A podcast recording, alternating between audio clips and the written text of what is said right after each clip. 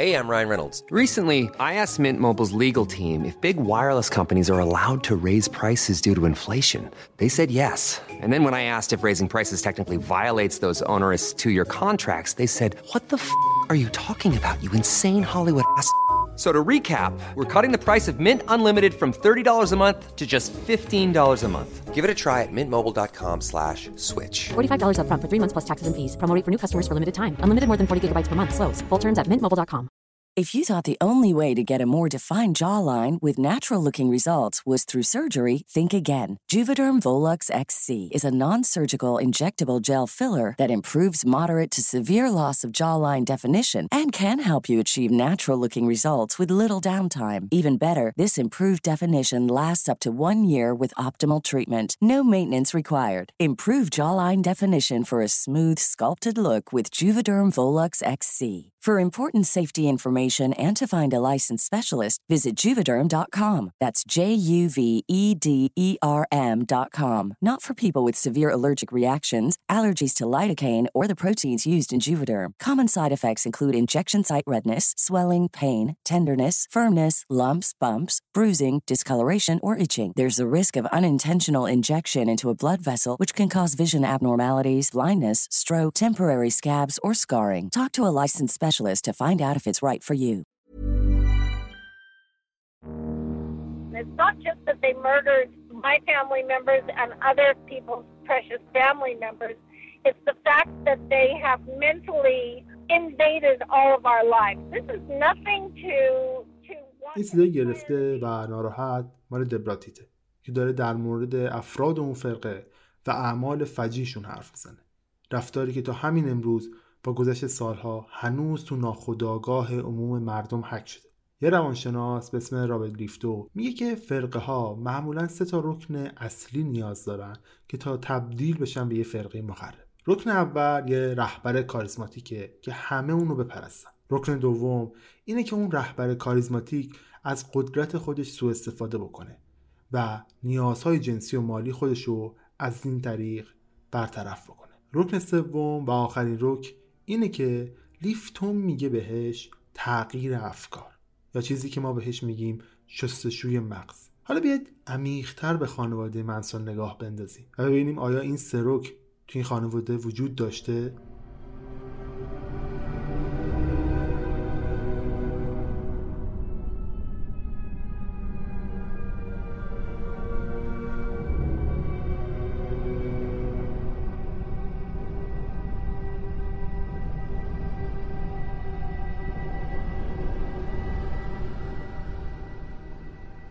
اسپانسر قسمت رادیو اجایب لحظه نگاره.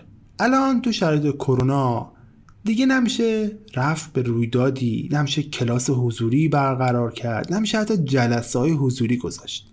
از طرف دیگه اگه قرار جلسه آنلاینی برگزار بشه یا یه رویداد آنلاینی برگزار بکنیم خب اکثرمون می‌دونیم دیگه. تحریمیم فیلتریم. هر موقع بخوایم از این سیستم های معتبر خارجی استفاده بکنیم با یه مشکل اساسی رو برو میشیم. اونم چیه؟ قطع شدن مداوم این برنامه ها حالا ما مجبوریم از فیلتر شکن استفاده بکنیم گاهی. خب فیلتر شکن ها یه وقتایی کار نمی‌کنن. یه وقتایی به خاطر تحریم هایی که وجود داره نمی‌تونیم به طرز کامل از یک سرویس استفاده بکنیم. یا نمی‌تونیم هزینه خرید اون سرویس رو انجام بدیم. پس راه حلمون چیه؟ راه حلمون استفاده کردن از سرویس های مثل لحظه نگار. لحظه نگار این امکانو به شما میده که بدون این که تو هیچ جلسه قطع بشید جلسه خودتون رو برگزار بکنید. شما می‌تونید تعداد زیادی آدم رو به این جلسات خودتون بیارید و جلساتتون رو برگزار بکنید. همچنین شما می‌تونید از طریق لحظه نگار کسب درآمد هم داشته باشید. اگه دوست دارید بدونید واقعا لحظه نگار چجوری کار می‌کنه یا می‌خواید ازش استفاده بکنید الان و کافی به سایتشون سر بزنید. آدرس سایتشون هم توی توضیحات این اپیزود قرار گرفته.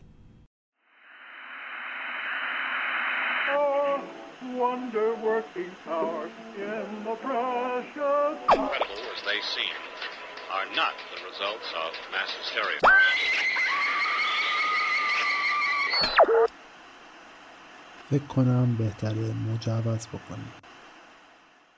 چون الان روی ایستگاه اشتباهی هستید.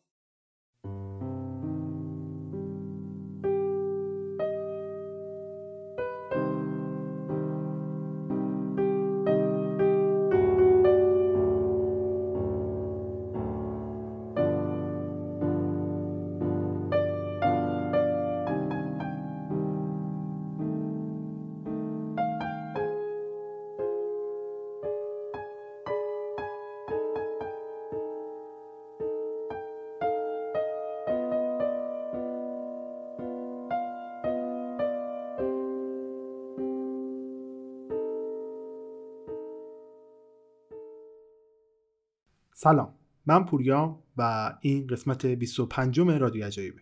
اگه قسمت قبلی رادیو عجایب شنیدید پس می‌دونید من در هر قسمت براتون یک اتفاق یا یک داستان عجیب رو روایت می‌کنم. اگر تا الان رادیو عجایب نشنیدید پس معطل نکنید. می‌تونید رادیو عجایب رو از طریق تمام اپ های پادگیر مثل کست باکس، گوگل پادکست، اسپاتیفای یا هر اپی که از طریق feed پادکست منو می‌خونه پیدا بکنید و منو بشنوید. همچنین رادیو عجایب رو می‌تونید در تلگرام، توییتر و اینستاگرام با آیدی رادیو عجایب پیدا بکنید و follow بکنید. من سعی می‌کنم در تلگرام و توییتر و اینستاگرامم با مطالب تکمیلی داستانهایی رو که براتون روایت می‌کنم رو کاملتر بکنم. همچنین اگه دوست دارید از رادیو عجایب حمایت بکنید بزرگترین حمایت شما اینه که منو به دیگران معرفی بکنید.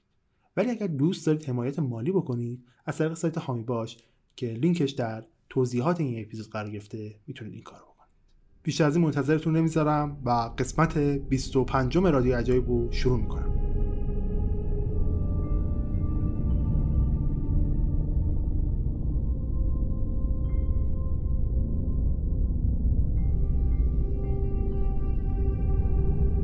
فرقه مخرب خانواده منسون توی یکی از مناطق سان فرانسیسکو سرپا میشه. درست تو ماه مارچ 1967 بعد از اینکه منسون از زندان آزاد میشه و با زنی به نام مری آشنا میشه یعنی زنی که به منسون جا برای زندگی داد و بعدها تبدیل شد به اولین عضو فرقه و شاید گفت اصلی ترین عضو اون این فرقه شکل می‌گیره. بعد از اون مری و منسون شروع می‌کنن از فرهنگ هیپی ها تقلید کردن. هدفشون هم از این کار این بود که بتونن عضوگیری بکنن. خود منسون بعدتر به ماموران اف میگه که من مثل یه آینه بودم که بچه ها توش چیزهایی که دوست دارن رو می‌دیدن. اون شعارهایی مثل عشق آزادانه که یکی از شعارهای اصلی هیپیا بود رو بر میداره و با روش خودش تغییرش میده. تا بتونه با این کار مری رو قانع بکنه که دخترای بیشتری رو با خودش به خونه بیاره. یکم که میگذره چارلز تصمیم می‌گیره که گروه کوچیک خودش رو به لس آنجلس منتقل بکنه. تو لس آنجلس اعضای گروه منسون بیشتر و بیشتر هم میشن. اگر شما یه جوون آسیب دیده بودید یا اگر یه شخصیت منعطف داشتید اگرم توی لس آنجلس زندگی می‌کردید و تو رادار چارلز منسون قرار می‌گرفتید حتما پیداتون می‌کرد. خود چارلز میگه که من یه جورای بدبختی رو بو میکشیدم. حتی چارلز میگه که می‌تونستم همه رو قانع بکنم که می‌تونم هر چیزی رو حل بکنم و من جواب تمام مشکلاتشونم. اون خودش رو یه جور رام کننده می‌دونه.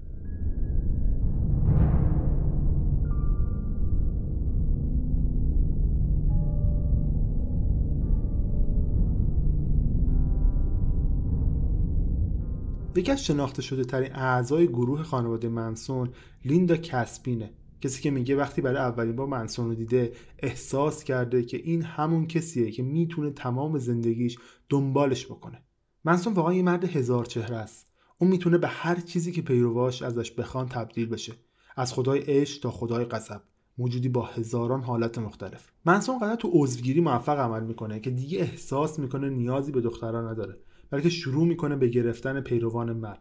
حتی بدتر از خیلی از این پیروان مرد می‌خواد که تو راه عضوگیری هم بهش کمک بکنن. از بین این مردها میشه به چارلز تکس واتسون اشاره کرد که یکی از اعضای معروف این خانواده است. در بهترین حالت خانواده منسون حدود 100 نفر عضو داره که 25 تا 30 نفر از این اعضا عضو اصلی و مرید چارلز منسون بودن. اعضایی که حاضر بودن هر کاری منسون ازشون بخواد رو انجام بدن.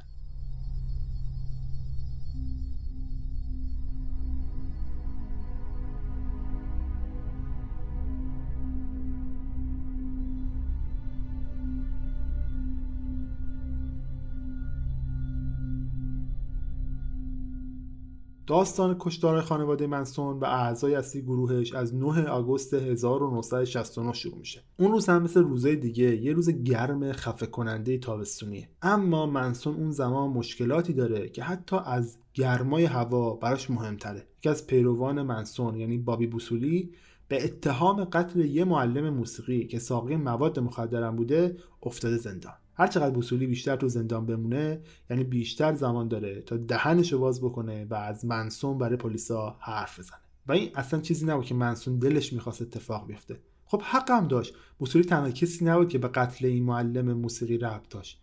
چون چند روز قبل از این اتفاق یعنی تو 25 جولای همون سال منسون همراه بوسولی به خونه این یارو میرن تا بتونن پولشون رو که سر یک معامله مواد خراب شده بود و پس بگیرن. ولی خب این طرف حاضر نمیشه پول بهشون پس بده. در عوض منسون به همراه خانوادهش تا جایی که می‌تونن این طرف رو کتک می‌زنن و حتی بعد از اینکه این آدم ازشون می‌خواد که دست نگه دارن منسون گوش اون معلم موسیقی رو با شمشیر میباره. ولی داستان همینجا تموم نمیشه. وقتی شکنجه اون آدم تمام میشه منسون از ترس اینکه نکنه این یارو بره سراغ پلیس و منسون رو لو بده رو می‌کنه به سمت وصولی و بهش میگه خودت می‌دونی چی کار بکنی. این یکی از تکنیک های خاص فریبکاری منسونه اون هیچ وقت مستقیما به هیچ کدوم از اعضای فرقش دستور نمیده که کسی رو بکشن. عجیبه. مگه نه؟ بذارید اینطوری توضیح بدم. منسون می‌تونست مستقیما به من بگه که آدم بکشم و منم بدون هیچ چون و چرایی این کارو می‌کردم. چون شیفته منسونم چون عاشق منسونم چون باور دارم اون مسیح موعوده. ولی اون این کارو هیچ وقت نمی‌کرد. اون از یه روش استفاده می‌کرد. که میگن تکنیک القا. اون بلد بود که القا بکنه به افراد که اون کاری رو که دارن می‌کنن در واقع فکر و ایده خودشه. انگار یکی اون قتلی رو که من انجام میدم واقعا خودم خواستم انجام بدم و به اراده شخصی خودم اتفاق افتاده این اتفاق.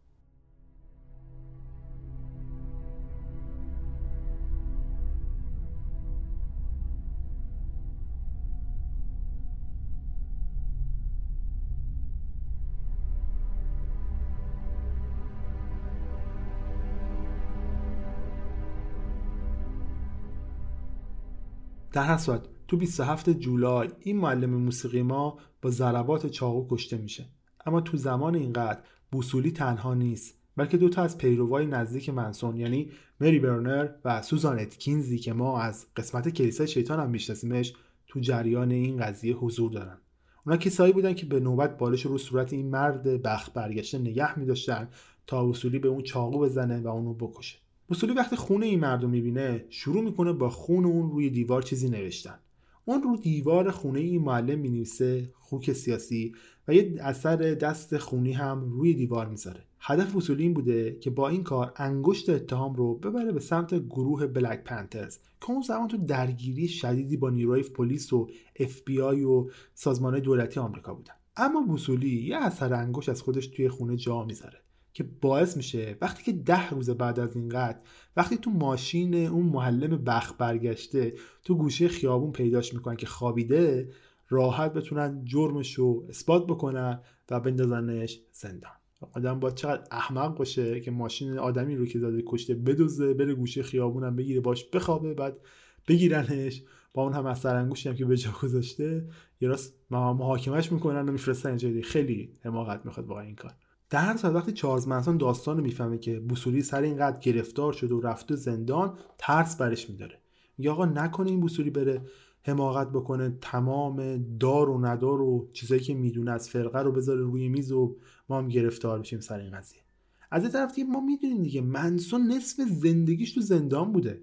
اصلا دلش نمی‌خواد بره نصف دیگهش هم دوباره تو زندان بگذرونه. پس تصمیم می‌گیره دست به یه کار خیلی دیوانه کننده بزنه.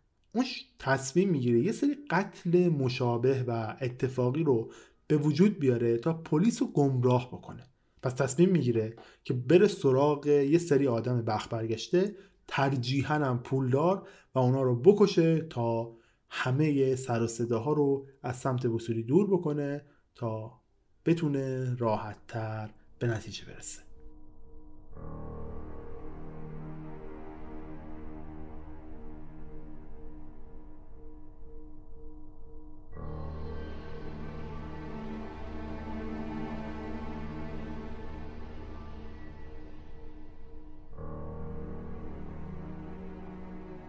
اما این تنها دلیل چارلز منسون نیست. منسون فقط از زندان رفتن نمیترسه.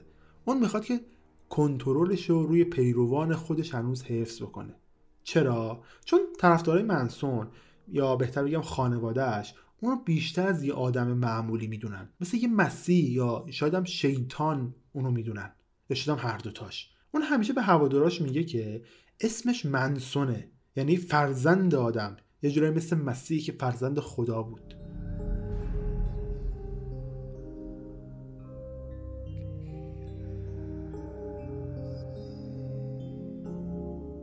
رابرت لیفتون تو تحقیقاتش که در مورد فرقای مخربه میگه که رهبران این فرقه ها معمولا خودشون از لحاظ روانی بالاتر از ما انسان ها می‌دونن و میگه که آقا این رهبرا یه تکنیک خاصی هم استفاده می‌کنن.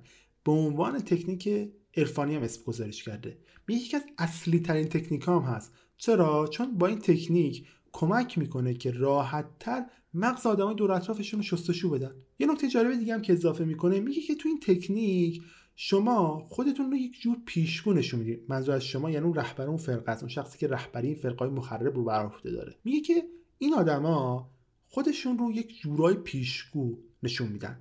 چجور پیشگویی؟ میگن که آقا یه سری عوامل غیر مرتبط تو دنیا رو به همدیگه ربط میدن و یه تفسیر علکی ازشون می‌سازن و تبدیلشون می‌کنن به یک اتفاق و اونو پیشگویی می‌کنن.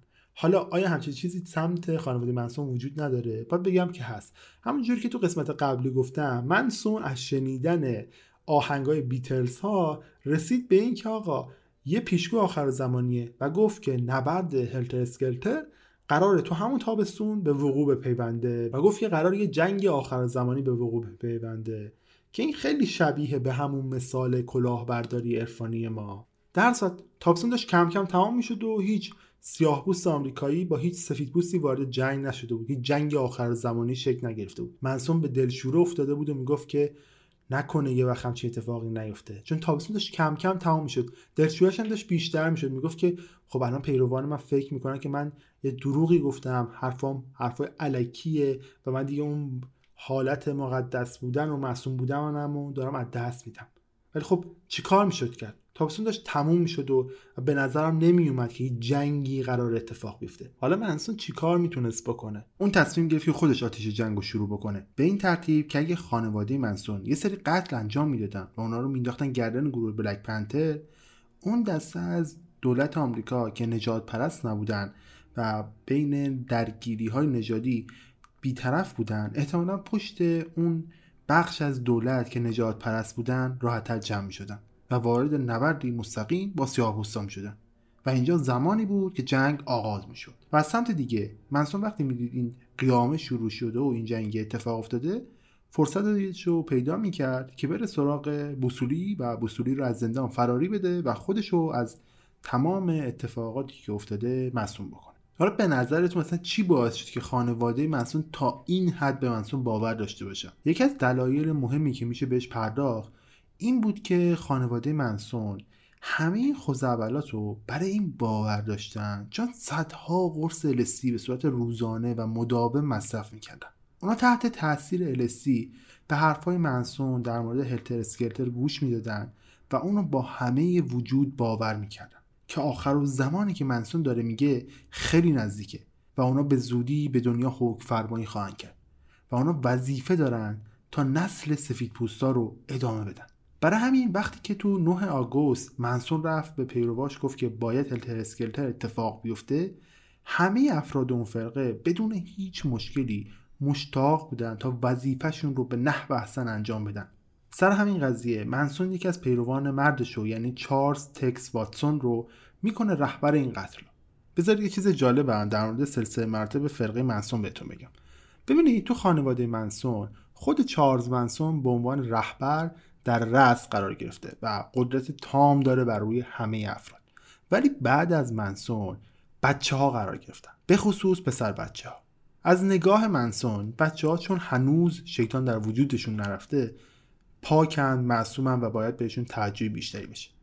برای همین اکثر بچه ها توی خانواده منسون باید تمام نیازها و خواسته هاشون برآورده بشه. به خصوص پسر بچه ها این ایده هم یه جوری برمیگرده به بچگی منسون. چون بچگی اون پر از قوانین سخت و سرپرستای سختگیر و معلمای مدرسه بازپروری بوده. اون به عنوان یک کودک عاشق شکستن قوانین بود.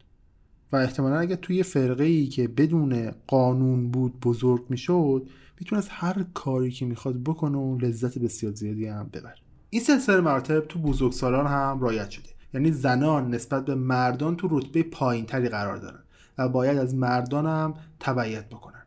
اگر فرقه مثلا قصد داره کاری بکنه مثلا قتلی رو انجام بده حتما باید یک مرد رهبری عملیات رو بر عهده بگیره. رهبری اصلی مردان فرقه هم بوسولی بود. ولی وقتی سر داستان قتل اون معلم موسیقی دستگیر میشه نیازه که یکی دیگه جاشو بگیره و کارهای کثیفی که منسون می‌خواد رو اون انجام بده. برای همین منسون تو اون شب تابستونی رفت سراغ چارلز تکس واتسون. واتسون توی شهر کوچیکی نزدیک تگزاس زندگی می‌کرد. برای همین بهش می‌گفتن تکس. خیلی ها فکر می‌کردن زندگی واتسون و آیندهش خیلی امیدوار کننده است. اون یه ورزشکار بود یه دانش آموز نمونه بود حتی توی مدرسه خیلی خوبم درس می‌خوند. حتی عضو گروه یل لیدر ها هم بود. حالا یل لیدر ها یه چیز شبیه چیر لیدر ها ولی به جای رقص و اینطور کاری که آره چیر لیدر ها می‌کنن اینا داد می‌زنن دیگه. هم بخشه خودمون میشن یه جوری.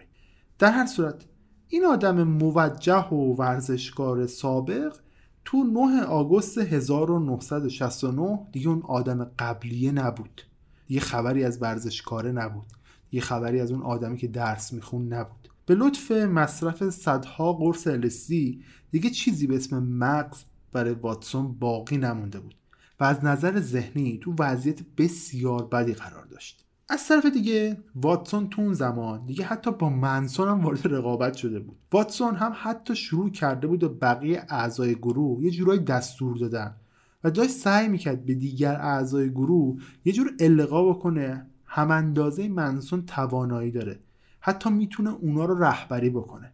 اگر یادتون باشه گفتم منسون خیلی خوب بلده با نقاط ضعف افراد بازی بکنه.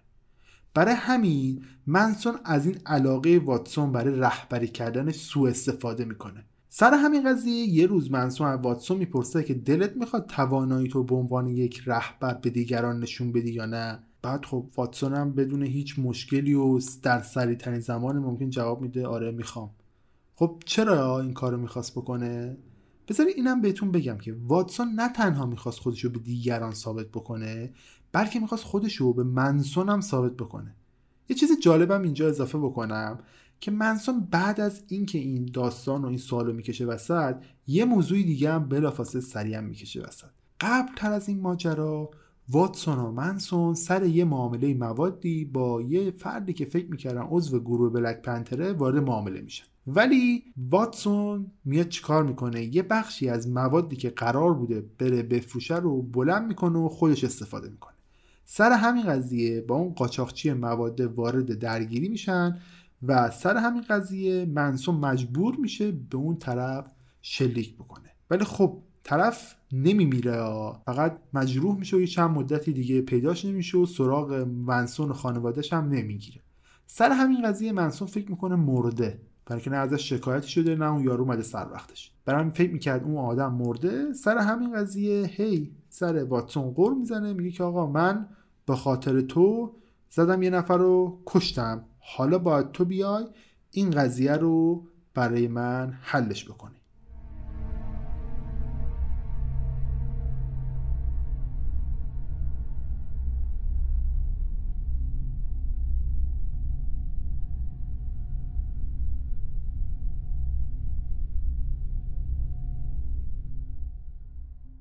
در صورت همونطور هم که گفتم خیلی تو نکشید که واتسون قضیه رو قبول بکنه و در آخر تصمیم گرفت که این قطار رو انجام بده تا شروع کننده جنگ بین نژادی و, و اون جنگ آخر زمانی باشه. فقط لازم بود که واتسون بره سراغ یه سری هدف مناسب و با انتخاب این هدف ها جنگ رو شروع بکنه. اونور منسون ولی هدف مناسبش رو سالهای گذشته انتخاب کرده بود و تو نبک گذاشته بود. اون آدمم کسی نبود جز تری مرچر. اگر یادتون باشه گفتم که تری مرچر کسی بود که قرار بود بشه تهیه کننده کارهای منسون. سر همین قضیه منسون چند باری به خونه مرچل رفته بود و خونه مرچل رو بلد البته اینم بگم که منسون می‌دونست که مرچل از اون خونه رفته و جای دیگه ای داره زندگی می‌کنه. ولی از اونجا که می‌دونست خونه مرچل جای گرونی هست پس گفت اوکی هر کسی که اینجا باشه صد درصد به همون اندازه مرچل پوردار و معروفه. و این برای منسون یه هدف عالی بود. حتی منسون فکر کرد بعدا می‌تونه از این قد استفاده بکنه و تری مرچل رو بترسونه و مجبورش بکنه که باهاش قرارداد ضبط موسیقی امضا بکنه.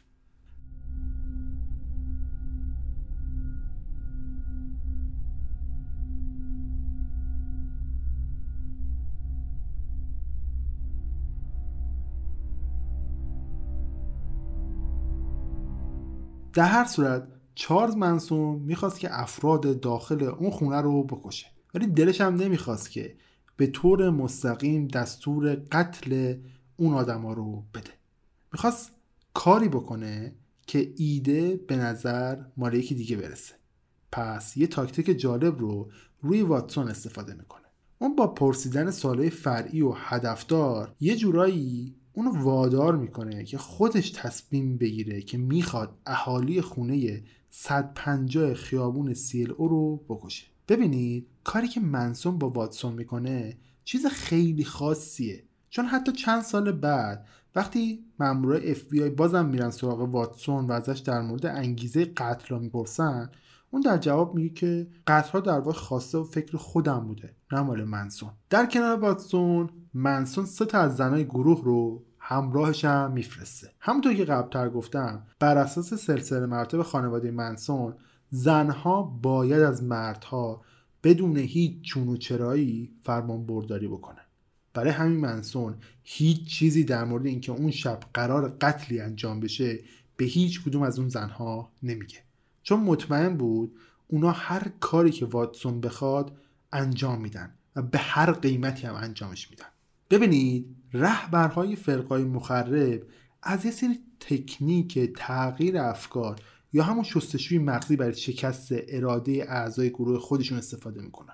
اونا اول از همه یه کاری می‌کنن که قدرت تفکر مستقل از فردی که عضو اون فرقه هست گرفته بشه. اینجاست که پیروان این گروه ها دیگه توانایی تجزیه و تحلیل شرایط رو به عنوان یه فرد به عنوان یه شخص دیگه ندارن و نمی‌تونن تصمیم فردی بگیرن. اینجاست که اونا برای همیشه برای تصمیم گیری وابسته به رهبرشون میشن و نیاز دارن که به اون تکیه بکنن.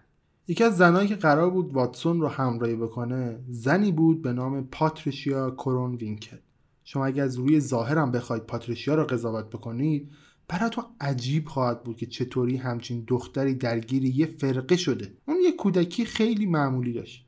خوش اخلاق و خوش رفتار بود. تو مدرسهش هیچ وقت دردسر درست نمی‌کرد. کلاس شنا می‌رفت. کلاس رقص می‌رفت. همیشه یک شنبه به کلیسا می‌رفت و دعا می‌کرد. در کل دختر خیلی خوب و معمولی بود. ولی اینا همش ظاهر قضیه است.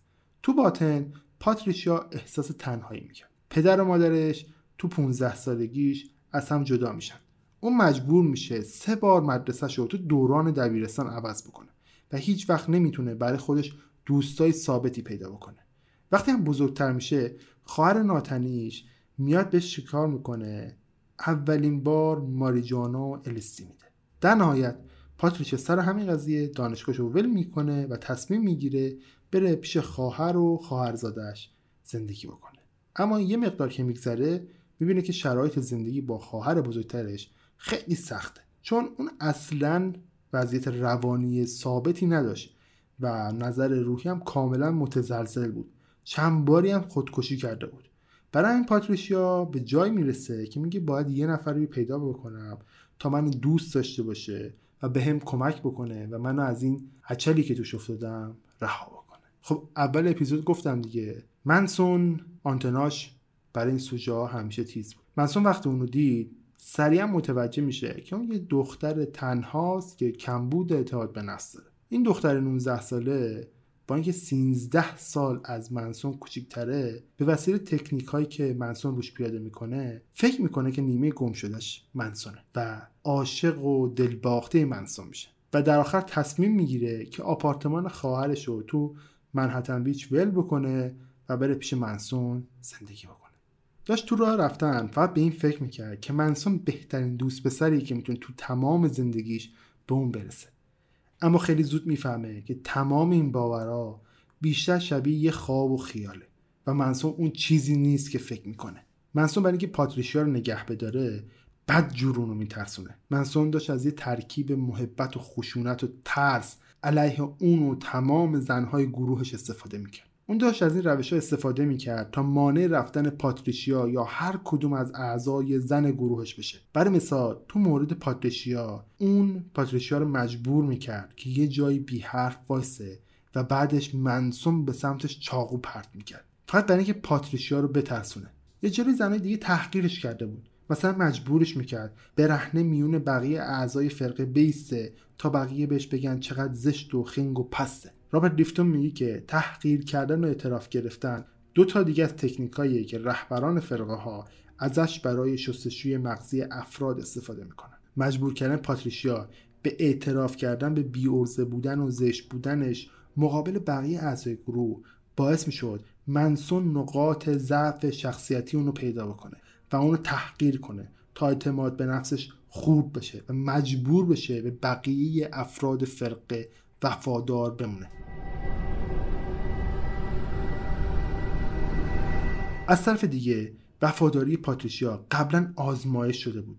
دو نفر از اعضای فرقه که برخلاف قوانین فرقه با هم دوست شده بودند بعد از اینکه داستان قتل اون معلم موسیقی رو میشنون تصمیم می‌گیرن که فرقه رو ول بکنن و فرار بکنن. اون از پادریشیا هم می‌خوان که باهاشون بیاد و از دست منسوم فرار بکنن. ولی پادریشیا چون قبلا فرار کرده بود و منسوم به راحتی تونسته بود پیداش بکنه ترسید که با اونا فرار بکنه. چون میترسید که منسون اونو بگیره و دوباره بیشتر اذیتش بکنه. برای تصمیم گرفت بمونه و با اون دو نفر فرار نکنه. تصمیمی که بدتر از گرفتنش به شدت پشیمون میشه. زن دیگه که منسون برای کمک برای انجام این قطار انتخاب کرده بود کسی نبود جز سوزان اتکینز. منسون وقتی اتکینز 20 ساله رو می‌بینه که تازه از زندان بیرون اومده بود. اتکینز کاملا دختر آسیب دیده بود. اون فقط 15 سال سن داشت که مادرش رو به خاطر سرطان از دست داده بود. بقیه دوران نوجوانیش رو بین دوست پسرای ناجور و مصرف الکل و مواد گذرانده بود تا یه جورایی نیاز به محبت رو تو درون خودش سرکوب بکنه.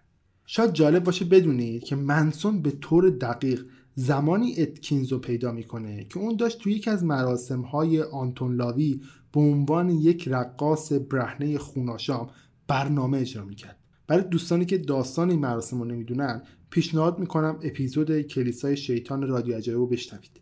در هر صورت اتکینز عاشق موسیقی بود و وقتی نواختن موسیقی منسون رو دید و شنید یک دل نه صد دل عاشق اون شد. یه بار دیگه منسون از شگردهاش استفاده کرد و فهمید که اتکینز یه دختر جوون آسیب دیده است که با پدرش مشکل داره. منسون با اتکینز میخوابید و بعد به اتکینز دستور می‌داد که وانمود بکنه که منسون پدرشه. بعد از این کار منسون به اتکینز می‌گفت که حالا می‌تونه هویت و خانواده قدیم خودش رو بذاره کنار و یک خانواده جدید رو برای خودش پیدا بکنه و بمب بپیونده یعنی خانواده منسون. جالبه بدونین که این دقیقا یکی از تکنیک های رهبران فرقه های مخربه. اونا افراد رو ایزوله می‌کنن و متقاعدش می‌کنن که باید هویت و گذشته خودش رو بذاره کنار و یک هویت جدید و یک هویت گروهی جدید برای خودش پیدا بکنه.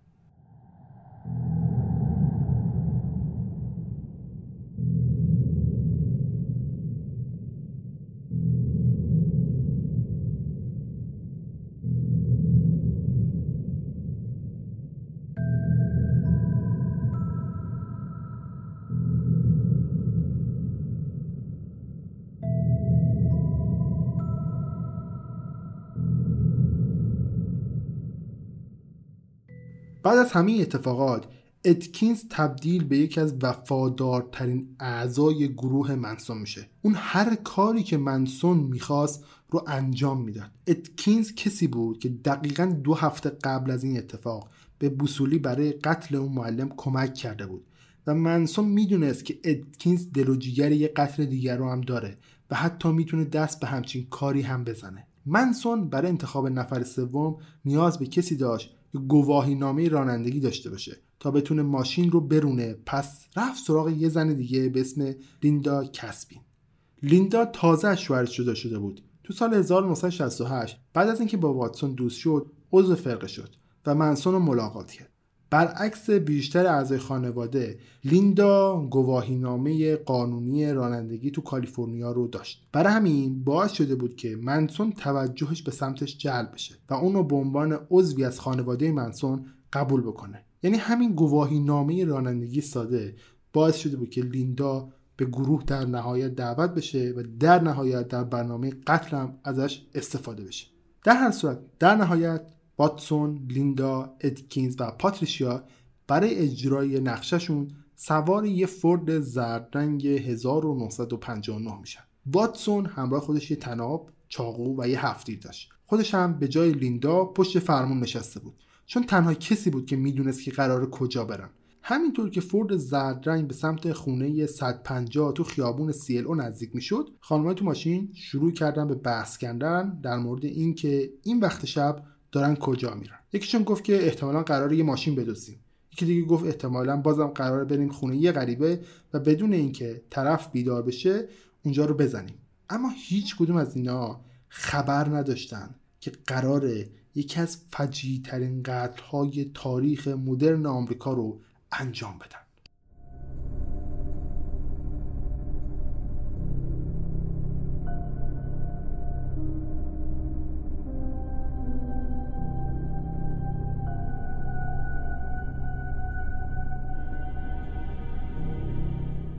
شارون تی تو سال 1934 دنیا آمده بود. اون بزرگترین خواهر از بین سه خواهر دیگش بود. پدرش هم یک کلونل اطلاعاتی ارتش بود.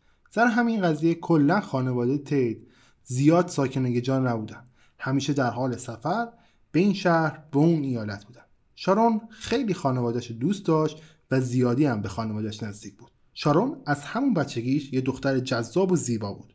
اون تو هر مسابقه مدلینگی که شرکت می‌کرد برنده می‌شد. وقتی نوجوان بود به عنوان یه مدل حرفه‌ای کارش رو شروع کرد و اون اوایل بیشتر هم تو تبلیغات تلویزیونی حضور پیدا می‌کرد. کم کم پیشرفت کرد و تونست یه نقش کوچیک برای خودش تو برنامه تلویزیونی به اسم The Man From Uncle یا Mr. Ed بگیره. اما اون اولین نقش جدیشو تو سال 1965 تو فیلم چشم شیطان گرفت. یه مقدار که گذشت شارون موفق شد تو فیلم خوناشام کشان نترز که داستان یه شکارچی خوناشام به کارگردانی رومن پالونسکی بود یه نقش اصلی برای خودش پیدا بکنه و تو این فیلم هم بازی بکنه. بعد از این قضیه شارون و رومن خیلی به هم نزدیک میشن و خیلی زود هم عاشق همدیگه میشن و با هم ازدواج می‌کنن. شارون بعد از ازدواجش به عنوان یه بازیگر هم به فعالیت خودش ادامه میده و تو چند تا فیلم دیگه هم بازی می‌کنه. که یکی از معروف ترین فیلماش دره عروسکاست که شارون تو اون فیلم نقش جنیفر نورس رو بازی می‌کنه. ولی تو روز نهم آگوست 1969 بازیگری تنها چیزی بود که شارون بهش فکر نمی‌کرد. اون روز برای شارون و دوستاش دقیقا شبیه بقیه روزهای عادی دیگه بود. شارون خسته بود و بیشتر عصر رو خوابیده بود. برای این وقتی از خواب بیدار میشه با رومن تماس می‌گیره و بهش خبر میده که باید به کلاس مهارت والدینی که تازه ثبت نام کرده برن و با همدیگه تو این کلاس حاضر بشن. اونور ابیگل یه دوچرخه جدید برای خودش خریده و داره با اون خودش سرگرم می‌کنه. نقاش هم رنگامیزی اتاق بچه رو تمام کرده. چون هیچ کس تو اون خونه حوصله غذا پختن نداشت برای همین همه تصمیم می‌گیرن برای خوردن غذا برن بیرون. بعد از اینکه شارون و دوستاش شام می‌خورن دور برمیگردن خونه و آماده میشن که برن بخوابن. ابیگل رفت تو اتاق خودش یه لباس خواب سفید پوشید و رفت تو تخت و یه کتابم گرفت دستش تا بخونه. ویچکم روی مبل داخل حال خوابش برده بود و شارون و جی هم تو اتاق خواب نشسته بودن و داشتن با هم حرف زدن ساعت 11 و 45 دقیقه شبه که یه فروشنده 18 ساله به اسم استیو پرنت با ماشین میاد دم خونه شارون تیت به این امید که بتونه به خدمتکار 17 ساله خونه شارون تیت یعنی ویلیام گرتسون ساعت رادیو دار خودش رو بفروشه تا بتونه با اون پول پول کالجی رفتنش رو جور بکنه. ویلیام تو خونه سرایداری زندگی می‌کرد و از اونجایی که خونه کلا هیچ سیستم امنیتی نداشت استیو با ماشین رفت درست دم در خونه ویلیام وایساد و شروع کرد با آب و تاب در مورد این ساعت رادیو دارش حرف زدن. به این امید که بتونه یه دونه از این ساعت ها رو به ویلیام بفروشه. ولی خب ویلیام ما نه دنبال رادیو بود نه ساعت. برای هم به استیو میگه بی خیال داداش بیا یه آبجو بزن جیگرت حال بیاد. زمانی که استیو رادیوش از برق می‌کشه ساعت رادیو داره دقیقا ساعت 15 دقیقه بامداد رو نشون میده.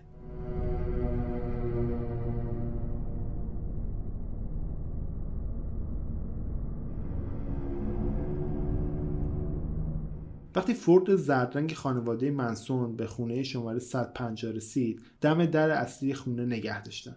اعضای خانواده منسون از اونجا نمی‌تونستن خونه اصلی رو ببینن.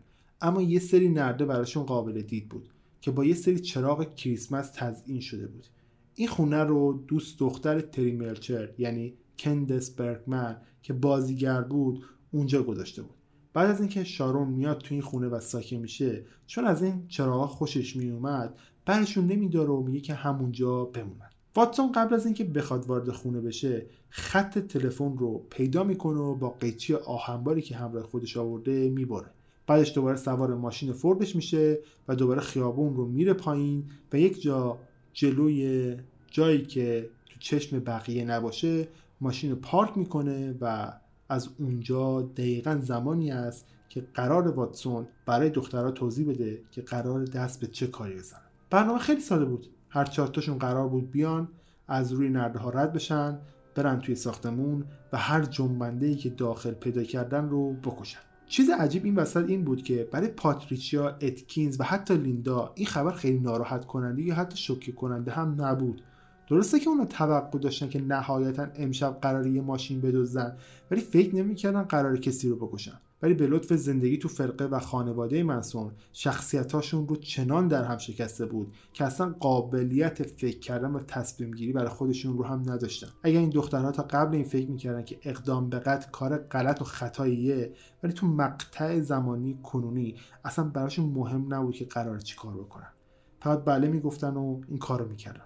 اما چرا؟ چون تنها اصل و ارزش در این گروه ارزش هایی بودن که منسون پایگذاری کرده بودن یعنی اطاعت مطلق. منسون حق داشت که لازم ندونه نقشه رو به زنها منتقل بکنه. اون چنان موفق اعضای گروهش رو از قدرت تصمیم گیری پاک کرده بود و اخلاقیات و درونشون از بین برده بود که اونا تو هیچ شرایطی توان تفکر مستقل رو نداشتن. منسون تعیین می‌کرد چه چیزی اخلاقیه چه چیزی نیست. پس اگر ازشون می‌خواست کسی رو بکشن اونا قبول می‌کردن. برای همین هر چهار نفرشون از ماشین پیاده میشن به سمت خونه شارون میرن هر چهار نفر از نردها بالا میرن و آماده میشن تا اون لحظه هر کسی رو که دیدن رو بکشن. وقتی ادکینز نور یه ماشین دید که داشت می‌رفت سمتشون سریع همشون پشت بوتا قایم شدن. اون نور ماشین نور ماشین استیو پرنت بود. که ناامید از فروش رادیوش داشت به سمت در خروجی می‌رفت. استیو وقتی رسید به دم در وایستاد و شیشه ماشین رو داد پایین تا بتونه دکمه باز شدن در اصلی رو بزنه. ولی درست تو همون موقع واتسون که یه هفتی تو دستش بود و یه چاقو تو یه دست دیگهش بود رفت سراغش. به محض اینکه استیو اونا رو می‌بینه میترسه از حرکت وای میسته اون برای جونش به التماس میفته میگه که قسم می‌خورم به کسی نگم که شماها اینجا بودید. قسم می‌خورم که بگم هیچ کس رو ندیدم. فقط می‌خوام منو نکشید. ولی واتسون به هیچ کدوم از این حرفا اهمیت نمیده. با هفتیرش چهار گوره به استیو شلیک می‌کنه. استیو در جا جون میده. در کمال تعجب هیچ کس صدای شلیک گلوله رو تو خونه نمیشنوه. حتی سرایدار خونه شارون یعنی ویلیام که تو اتاق سرایداری نشسته بود هم صدای تیر رو نمیشنوه. چون داشت با صدای بلند آهنگ گوش می‌داد. حالا که شاهد بالقوه مرده بود اونا دوباره شروع می‌کنن به صورت سینهخیز رفتن به سمت خونه. واتسون لیندا رو مجبور می‌کنه که بره چک کنه ببینه پنجره های دور خونه باز هستن یا نه. لیندا یه دور دور خونه می‌زنه و وقتی برمیگرده میگه که هیچ کدوم از پنجره ها باز نیستن. ولی خب خود واتسون یه پنجره رو تو ورودی اصلی پیدا می‌کنه که نصف و نیمه بازه. اون پرده این پنجره رو می‌بره و میندازه یه طرف و بعدش از لیندا می‌خواد که بره مواظب در اصلی باشه که یه موقع همسایه چیزی نشنون یا پلیس خبر نکنن. همین که لیندا داشت می‌رفت سمت در اون بقیه پنجره رو باز می‌کنه و وارد خونه میشه.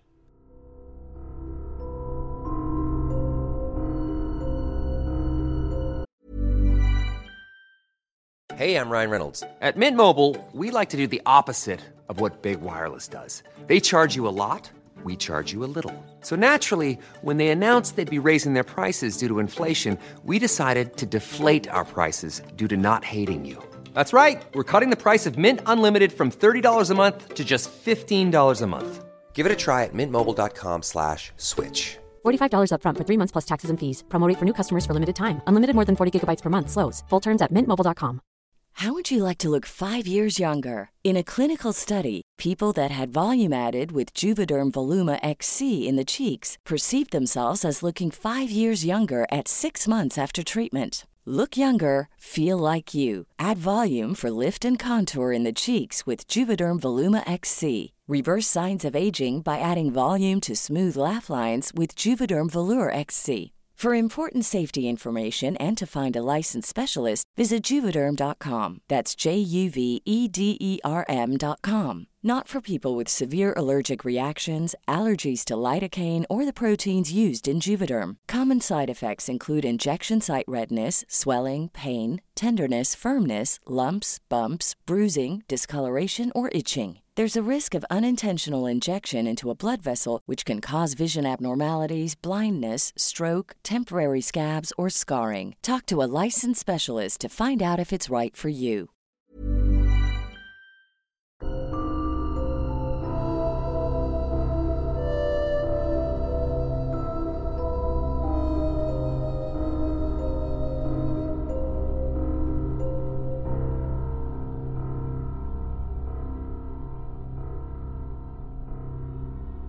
سوز و خانواده منسون حالا وارد خونه شدن.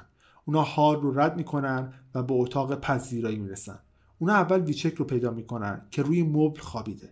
این وسط واتسون روشو می‌کنه به سمت اتکینز و بهش میگه که برو بقیه خونه رو بگن ولی به خاطر صدای حرف زدنش ویچک از خواب بیدار میشه و می‌پرسه کی اونجاست؟ که واتسون همون لحظه با لگت محکم می‌زنه تو سر ویچک و ضربه احتمالا باعث گیج شدن ویچک میشه. بعد واتسون رو می‌کنه به ویچک و بهش میگه که من از طرف شیطان اومدم و قرار کار شیطان رو بکنم. به ویچک هم اختار میده که اگر صدایی ازش در بیاد در جا میکشتش واتسون قبل از اینکه راه بیفته به دخترها گفته بود که همراه خودشون چاقو بیارن. ولی همون زمان پاتریشیا می‌فهمه که چاقوش رو همراه خودش نیورده برای همین به سمت در میدوه میره سراغ لیندا و ازش چاقوش رو می‌گیره. چون لیندا قرار بوده نگهبانی بده و قرار نبوده بیاد داخل پس عملا نیازی به چاقو نداشته. برای همین چاقو رو میده به پاتریشیا خب اونورم اتکینز داشت تو خونه گشت می‌زد و اتاقا رو چک می‌کرد. اولین نفری هم که اتکینز پیدا می‌کنه ابیگله که تو اتاق مهمون روی تخت دراز کشیده و داره کتاب می‌خونه.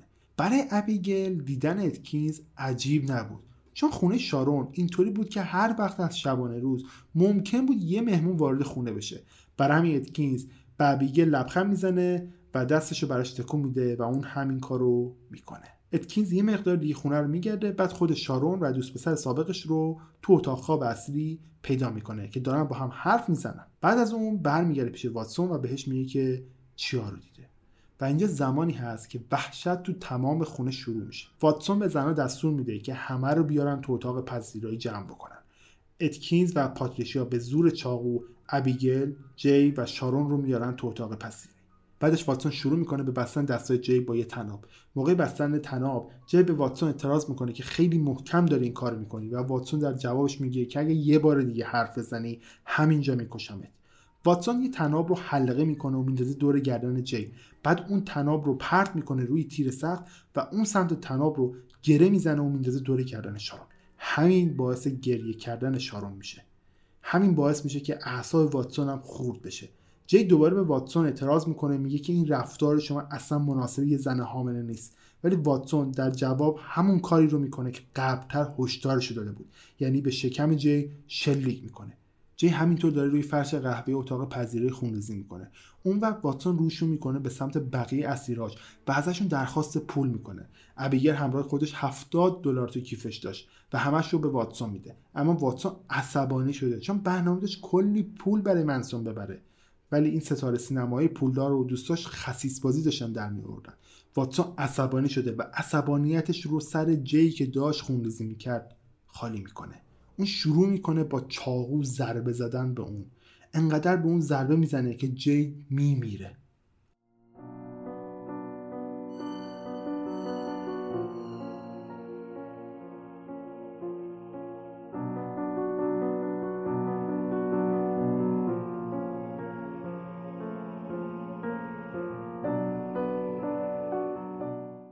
حالا شارون، ابیگل و ویچک می‌دونستن که بعدی یکی از اوناست. ویچک هنوز یه مقدار بابت اون ضربه‌ای که به سرش خورده بود گیج بود ولی داشت سعی می‌کرد که دستش رو باز بکنه.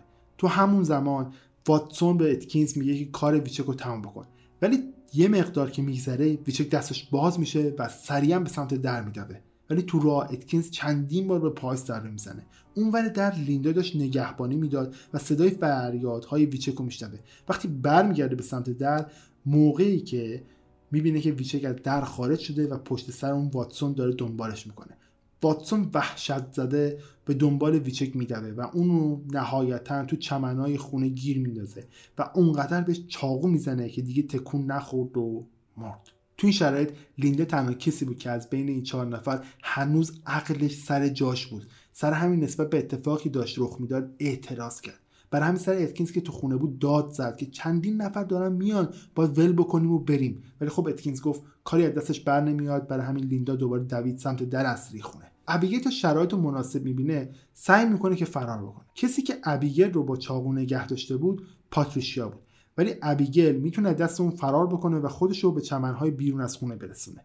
ولی با این اوصاف نتونه زیاد از دست پاتریشیا دور بشه.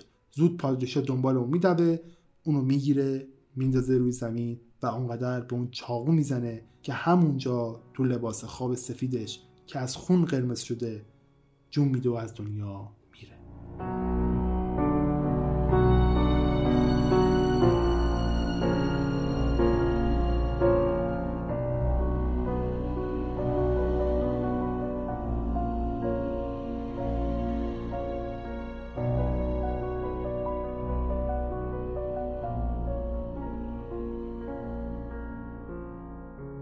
پاتریشیا مطمئن نبود که ابیگل مرده. برای همین موقعی که واتسون کارش با ویچک تمام میشه و داره برمیگرده سمت خونه ازش می‌خواد که ابیگل رو چک بکنه ببینه مرده یا نه. واتسون در عوض از پاتریشیا می‌خواد که تا زمانی که من دارم ابیگل رو چک می‌کنم برو سمت اتاق سرایدار و ببین اونجا خبری هست یا نه. پاتریشیا اصلا دوست نداشت از دستور سرپیچی بکنه ولی از اون طرف هم دوست نداشت که این کار رو انجام بده و دلش نمی‌خواست یه نفر دیگر رو بکشه. برای همین رفت سمت اون خونه سراداری ولی نرفت جلو.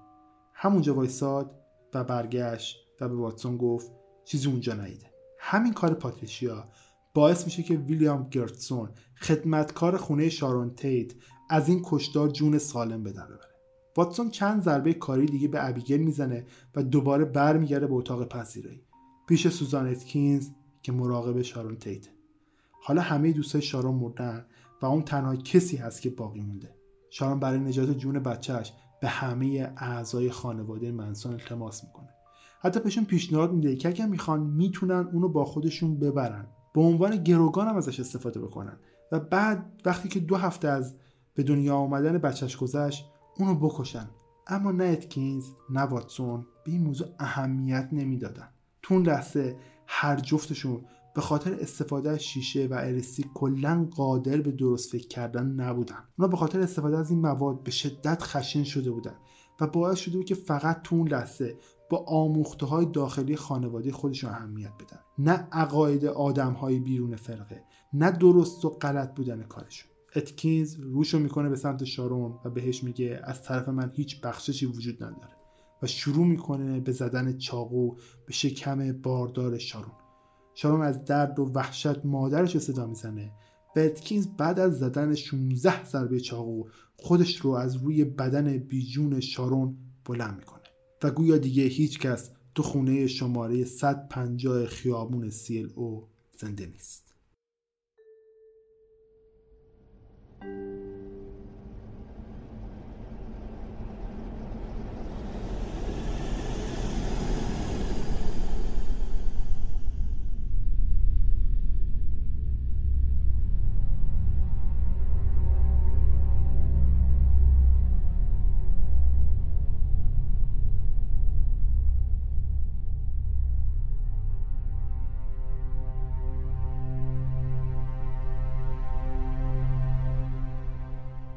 اینجا جایی که سوزان یادش میاد که قرار یه کار دیگه هم بکنه. گویا منسون قبل از حرکت بتکینز گفته بوده که یه کار جادویی توی خونه و اون صحنه جرم انجام بده. اتکینز میره یه حوله برمیداره میره سر وقت جنازه ویچک. حوله رو می‌کنه توی خونه ویچک برمیداره و باهاش روی در و دیوار می‌نویسه خوک. اتکینز داشت همچین رفتاری رو که بوسولی تو خونه معلم موسیقی انجام داده بود و تکرار می‌کرد. حالا که کار تمام شده بود هر ستایی از خونه بیرون می‌زنن. همشون میرن سمت ماشین جایی که لیندا تو ماشین منتظرشون وایستاده تو راه خونه خانواده منسون لباسا و آلت قتل خودشون رو از یه دره عمیق پایین میندازن و کمی جلوتر کنار جاده وای میستن و خودشون رو توی حیات خونه رادولف با شلنگ میشورن. وبر سرصدا رو میشنوه و قاتلین رو هم تو حیاتشون می‌بینه. هر چهار نفر فرار می‌کنن. حتی وبر ماشین و پلاک ماشین رو می‌بینه ولی هیچ وقت گزارشی نمیده. تو ماشین هیچکس به خاطر قتلهایی که انجام داده بودن ناراحت نبود. بیشتر نگرانی ها به خاطر مشکلات فعلیشون بود. مثلا پاتریشیا به خاطر اینکه با چاقو زیاد ضربه زده بود دستش آسیب دیده بود و از این قضیه داشت مینالید و از طرف دیگه اتکینز هم چاقوش رو توی درگیری تو خونه گم کرده بود. یا دسته هفتی رو واتسون وقتی به جای باتوم ازش استفاده کرده بود شکسته بود. اینا همه احتمالا مدارکی بودن که سر صحنه قتل جا مونده بودن. هیچکس هم از دست لیندا راضی نبود. چرا که تو هیچ کدوم از قتل ها دخالت نداشت. ولی وقتی همشون رسیدن منسون از هیچ کدوم اونها راضی نبود. چون هیچ پولی با خودشون نیورده بودن و چیزی هم که می‌گفتن یه صحنه قابل توجه قتلی هم نساخته بودن. یه چیز جالب در مورد برخورد منسون با اعضای خانوادهش در این قتل ها هم اینه که اون از اعضای خانوادهش می‌پرسه که آیا به خاطر جرمی که کردن پشیمونن یا نه؟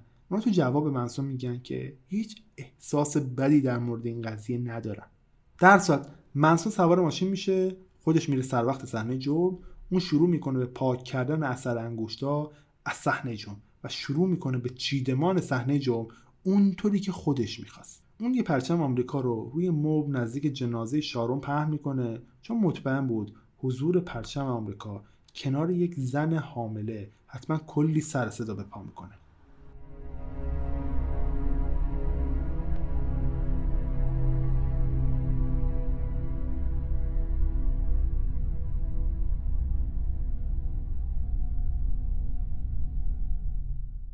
فردا اتفاق تو همه هالیوود به خاطر پخش خبر قتل شارون تیت و دوستاش یه بلوای بزرگ به پا میشه.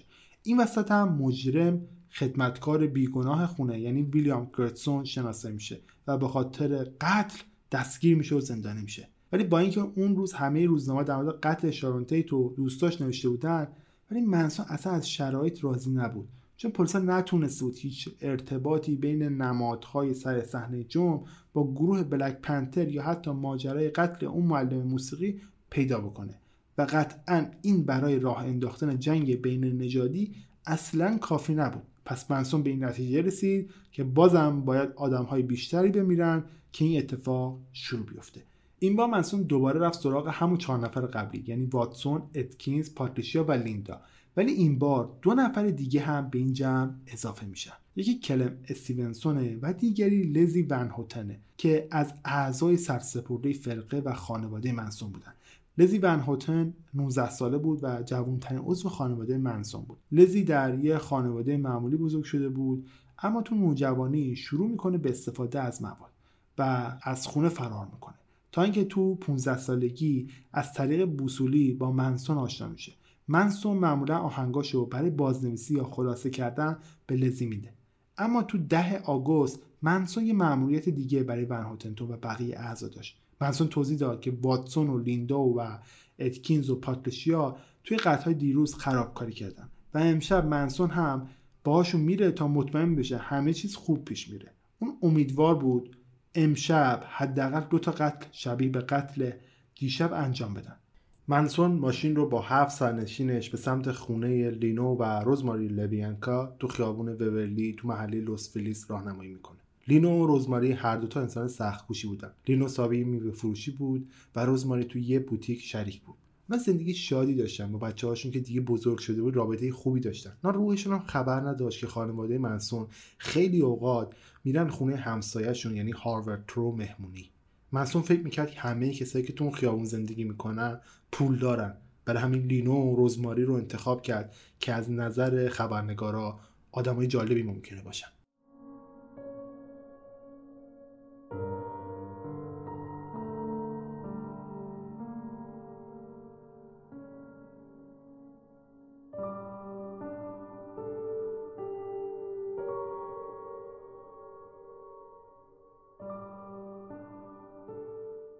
منسون به همراه واتسون از در پشتی خونه لابیانکاها که قفلم نبود وارد خونه میشن. اونا لینو رو که روی مبل خوابش برده بود و پیدا می‌کنن و با تفنگی که به سمتش نشونه رفتن بیدارش می‌کنن. منسون جوری با لینو دفتار می‌کنه که لینو فکر می‌کنه که یه دزدی ساده بیشتر نیست. برای همین خیلی همکاری می‌کنه با منسون از لینو می‌پرسه که به غیر تو کسی تو خونه هست؟ لینو جواب میده که زنش تو اتاق خواب خوابیده. واتسون پیش لینو میمونه و منسون میره سمت اتاق خواب و روزماری رو که تو اتاق خواب خوابیده رو بیدار می‌کنه و میاره تو پذیره پیش لینو. منسون کیف پول روزماری رو برمیداره بعدش پاتریشیال و لزلی رو میاره تو خونه. منسون به اونو دستور میده که روزماری رو ببرن تو اتاق و مطمئن بشن که همه با هم کار رو انجام میدن. منسون ممکنه این رو گفته باشه چون می‌خواسته مطمئن بشه که جرم بین همه اعضای حاضر در این اتفاق تقسیم بشه. بعد به همراه لیندا و اتکینز و استیونز سوار ماشین میشن و راه میفتند که برن یه هدف دیگه پیدا کنن تا اونو بکشن. باتسون دست و پای لینو رو با سیم چراغ خواب میبنده و یه بالش می‌ذاره رو صورتش رو فشار میده. بعد میره تو اتاق خواب و دوباره همین کار رو با روزماری می‌کنه. پاتریشیا هم یه چاقوی آشپزخونه بر میداره و میره تو اتاق خواب سراغ روزماری. اون بعد از کشتن ابیگه دیگه واقعا دلش نمی‌خواد کسی دیگه ای رو بکشه. ولی از اینکه از منسون هم سرپیچی بکنه وحشت داره. تو زمانی که پاتریشیا و بنهوتن تو اتاق خواب منتظر بودن واتسون لینو رو با سرنیزی که منسون بهش داده می‌کشه. روزماری وقتی صدای ناله های شوهرش از پذیرایی میشنوه شروع می‌کنه به تقلا کردن برای فرار کردن. ولی همینجا بود که پاتریشیا شروع می‌کنه با چاقوی آشپزخونه بهش حمله کردن و اونو با چاقو می‌زنه. بعد واتسون از راه می‌رسه و میره سر وقت رزماری و با سرنیزه که از منسون گرفته کارشو تموم می‌کنه و اونم می‌کشه. خانواده منسون این بار می‌خواستن مطمئن شن که صحنه جرمی به اندازه‌ای که منسون می‌خواست ترسناک بسازن. برای همین واتسون با چاقو روی شکم رزماری کلمه جنگ و حک می‌کنه و پاتریشیا یه چنگار رو تو شکم لینو و یه چاقو رو تو گلوش فرو می‌کنه. ون هوتن با خون روی دیوار می‌نویسه مرگ بر خوکها تا رستاخیز. ون هوتن خب تا اون لحظه تو اصل قتل اصلا دخالتی نکرده بود و کار خاصی هم انجام نداده بود. اما واتسون از این نگران بود که دستور منسون رو کامل انجام نداده باشه. و برای همین به ون هوتن میگه که بره لباسای رزماری رو که الان مرده رو بالا بزنه و بهش درست حسابی چاقو بزنه. بعد اعضای خونه کل خونه رو گشتن و هر چقدر پول باقی موند و جمع کردن. که بیشترشون هم پول خورد بود. در کل وقتی پای دزدی از قربانی‌ها وسط میومد هر پنی برای منسون ارزش داشت. بعد از اینکه این سه نفر پولا رو پیدا می‌کنن گشتشون میشه و تصمیم می‌گیرن برن سراغ یخچال خونه این زوج مرده و هندونه که متعلق بوده به این دو نفر رو بردارن و بخورن و بعد خونه رو قبل از اینکه بخوان خونه رو ترک بکنن پاتریشیا تصمیم می‌گیره با خون باز هم یه چیز روی در یخچال بنویسه. این بار روی در یخچال می‌نویسه هلتر اسکلتر. همین دو کلمه کلیدی میشه که بعدا اسرار خانواده منسون رو فاش می‌کنه و منسون رو به جرم قتل متهم می‌کنه. منسون توقع داشت که پلیس نوشته های خونی روی دیوارها رو ببینه و قتل ها رو به سیاه پوستا رب بده. اما در واقع پلیس حتی حدس هم نمی‌زد که قتل اون معلم موسیقی یا شارونتیت و دوستاش و لابینکاها اصلا به هم ربط داشته باشه. حتی تو 12 آگوست 1969 پلیس به خبرنگارا اعلام می‌کنه که بین قتل شارون تیت و لابیانکا هیچ ارتباطی وجود نداره. بلکه اونا فکر می‌کنن که این قتل ها توسط سه تا آدم و سه تا گروه مختلف انجام شده و سه تا پرونده قتل جدا از همه. پس دنبال آدمای مختلف برای قتل مختلف میگشتن.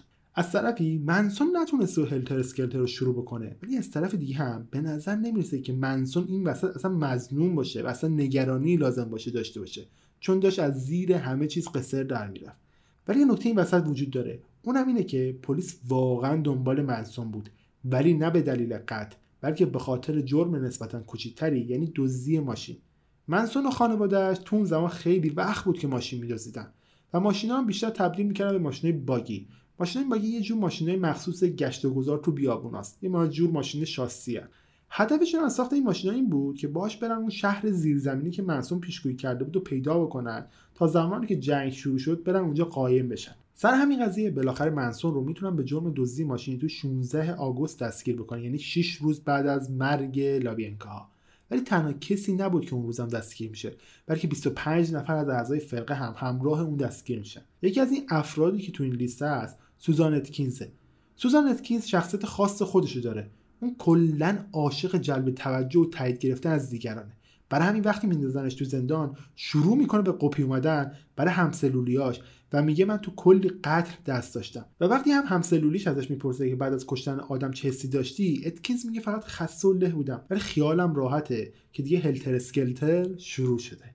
همین اعتراف کوچیک اتکینز پیش همسلولیش نشون میده که چقدر تعالیم فرقه رو حس خودشناسی اتکینز اثر گذاشته. سوزان به همسلولیش میگه که زمان کشتن شارون تیت باردار انگار یه بخشی از خودش رو کشته. این اعتراف کار دست منسون و خانوادش میده. کاراگاهان که دنبال یه پازل گم شده بودن تا بتونن قتل شارون تیت و رو به هم رب بدن با این اعتراف تونستن همه چی رو بندازن گردن خانواده منسون و خود منسون. برای چی؟ به خاطر همون واژه کوچیک هلتر اسکلتر. هلتر اسکلتر واژه‌ای بودی که قبل از اون وجود نداشته دیگه. به لطف نوشتن اون روی در یخچال خانواده لابینکاها تونستن این دوتا رو به هم رب بدن.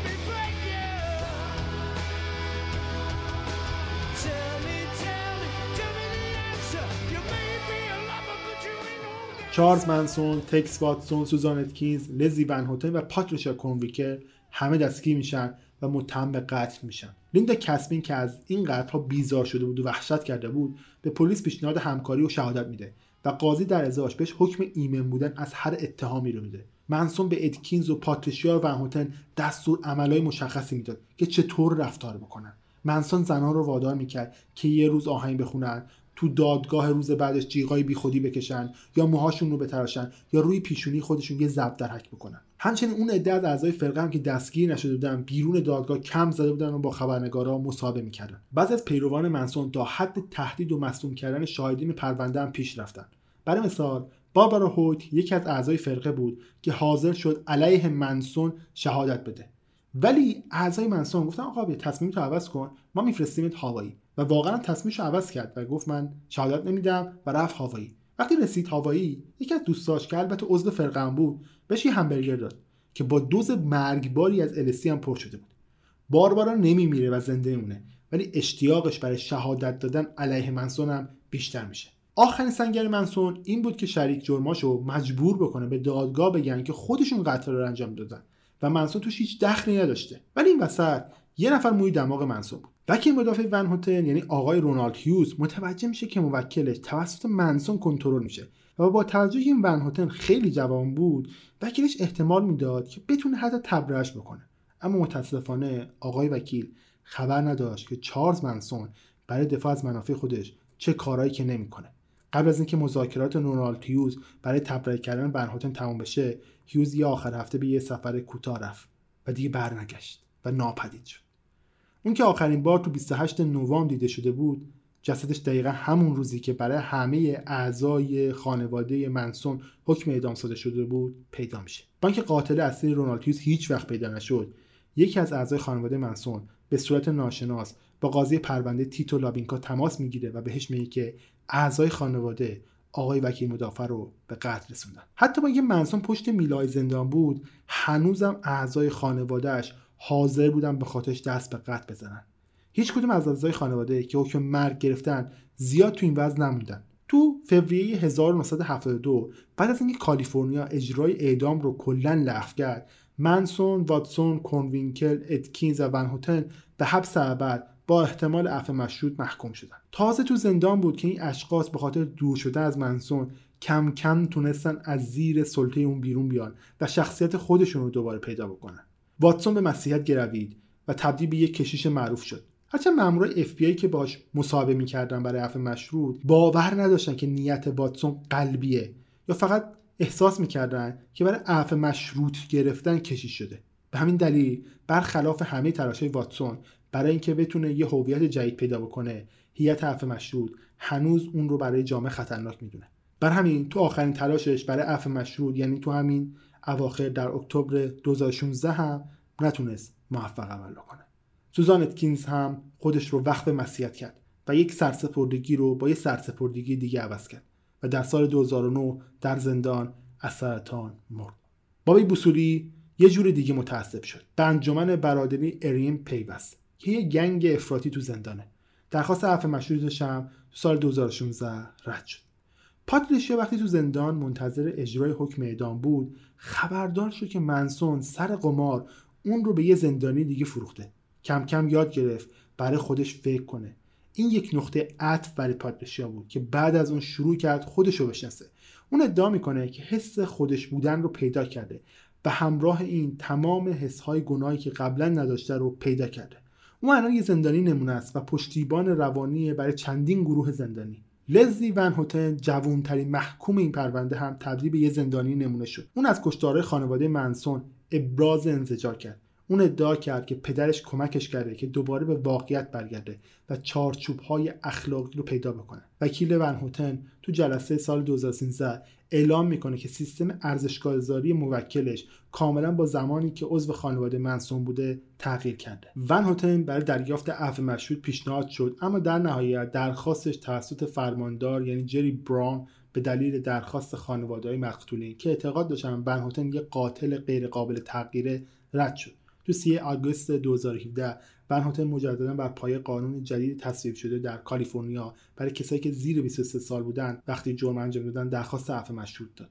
این قانون جدید در نظر می‌گیره که جوانای زیر 23 سال تقصیر کمتری در انجام جرم دارن چون رفتارشون هنوز درست شکل نگرفته و هیجان زده است و از آدمهای بالغ کمتر می‌تونن نتیجه کارها رو که انجام میدن پیش بینی بکنن. هیئت عفو مشروط کالیفرنیا با تصمیم سختی روبرو بود که آیا واقعا بنهوتن رو می‌تونن یک انسان تغییر کرده بدونن و آزادش بکنن.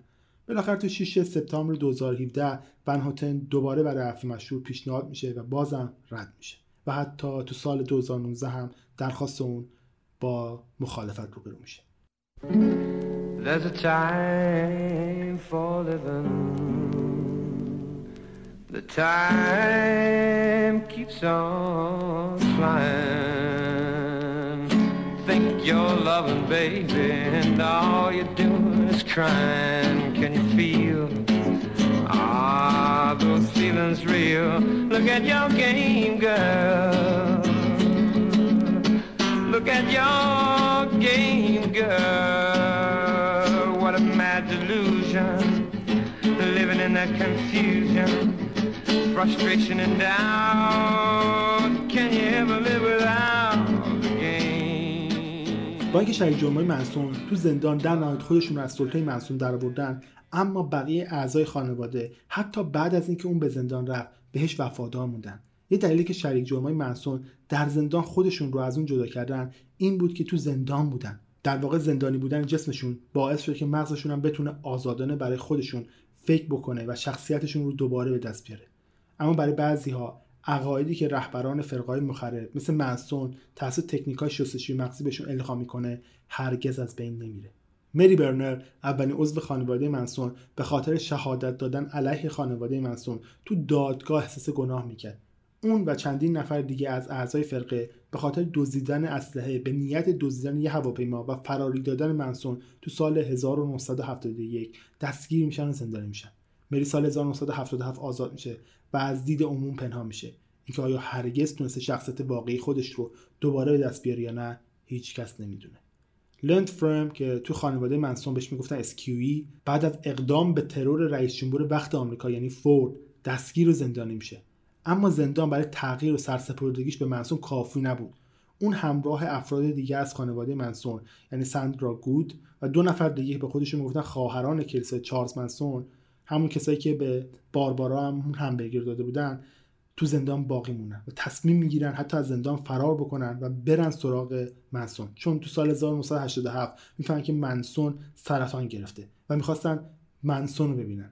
اما دوباره دستگیر میشن. اون تو دسامبر 2019 عفو مشروط می‌گیره و دوباره به نیویورک برمیگرده.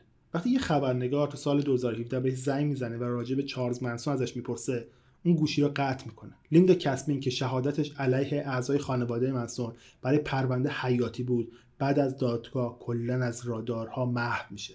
تو سال 1994 گویا لیندا دوباره ازدواج می‌کنه و یه جایی نزدیک وست کوست زندگی جدیدی برای خودش شروع می‌کنه. الان 53 ساله که از قتل‌های خانواده منسون میگذره.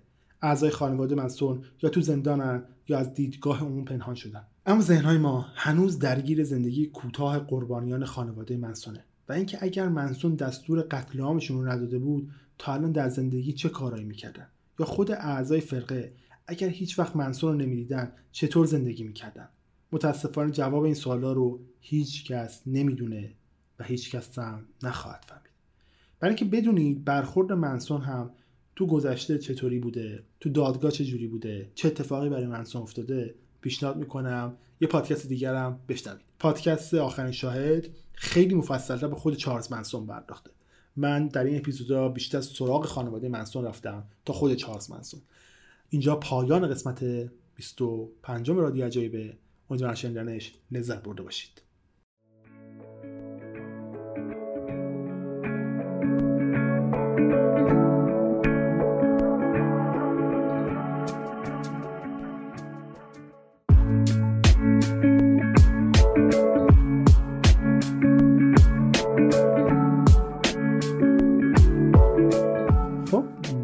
پایان قسمت 25 رادیو عجایب رسیدیم. خیلی ممنون که تا اینجا شنیدید. اگه کم کسری داشت ببخشید. اگه چیزی گفته نشد بازم ببخشید. من بیشتر سعی کردم به خود خانواده منسون بپردازم. نه به خود منسون بیشترم به جنبه روانشناختی قضیه پرداختم. نه از جنبه جنایی به قضیه نگاه کردم. بیشتر روایتی بود از اینکه چجوری ممکنه آدم ها انقدر تحت تسلط یک فرد دیگه قرار بگیرن. امیدوارم از شنیدنش لذت برده باشید. خیلی خوشحال میشم نظراتتون رو به بگید. خیلی کمک می‌کنه اینکه من حالا کاری بعدیمو بهتر بکنم. الان یه چیزی هولوش دو سال میشه که رادیو عجیب داره فعالیت می‌کنه. دو سال گذشته سالهای خوبی بوده بر من. سختی زیاد بوده بالاخره تولید پادکست. سختی خودشو داره. تو این دو سال ما سعی کردیم سعی که نکردم. یعنی 22 24 تا 25 اپیزود منتشر شده از طرف رادیو عجیب تو این دو سال. دو سال خورده که ازش گذشته.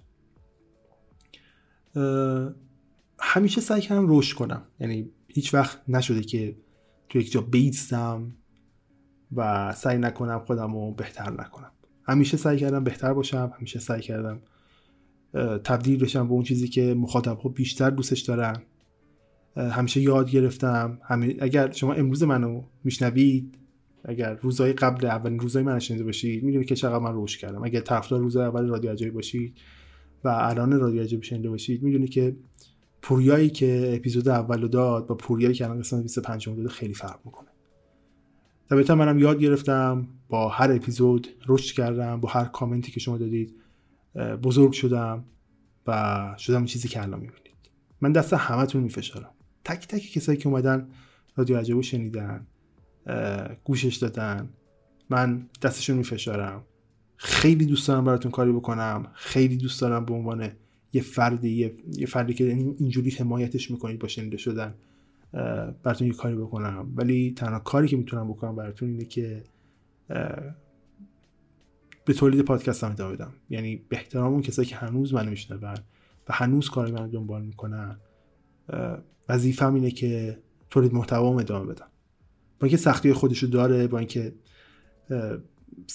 باید هزینه های خودشو داره و کلی مشکلات دیگه هم داره. ولی راستیتش این چند وقت من یک مقدار نظر روانی خیلی توی فشارم. خیلی روزای سختی رو دارم سپری می‌کنم. خیلی برام سخته که بخوام تمرکزم بذارم رو تولید پادکست.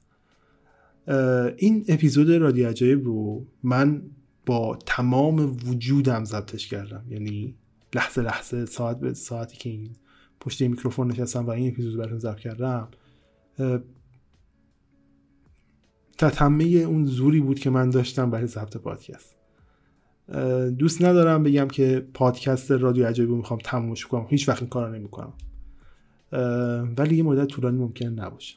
یه مدت طولانی که خودم نمی‌دونم چقدر می‌تونه باشه. ولی تا وقتی که واقعا احساس بکنم حالم خوبه. نمی‌تونم واقعا بشینم پشت میکروفون و در مورد موضوع مختلف حرف بزنم براتون. طبیعتا سخته برام. طبیعتا حسی که منتقل میشه حس بدیه به هم تو لحظه که دارم اجرا می‌کنم. دوست دارم براتون کار جدیدتری رو بدم.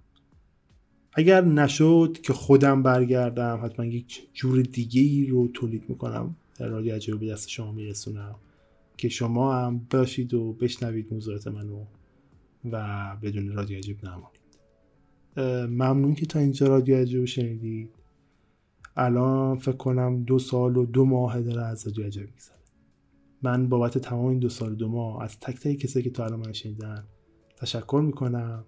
امیدوارم هر جای دنیا که هستید موفق و پیروز باشید. رادیو عجایب هم از کجا بشنوید دیگه؟ کست باکس اسپاتیفای هر جایی که از طریق feed پادکست من می‌خونن حمایت هم دوست داشتید می‌تونید بکنید. کامنت هم که حتما بذارید.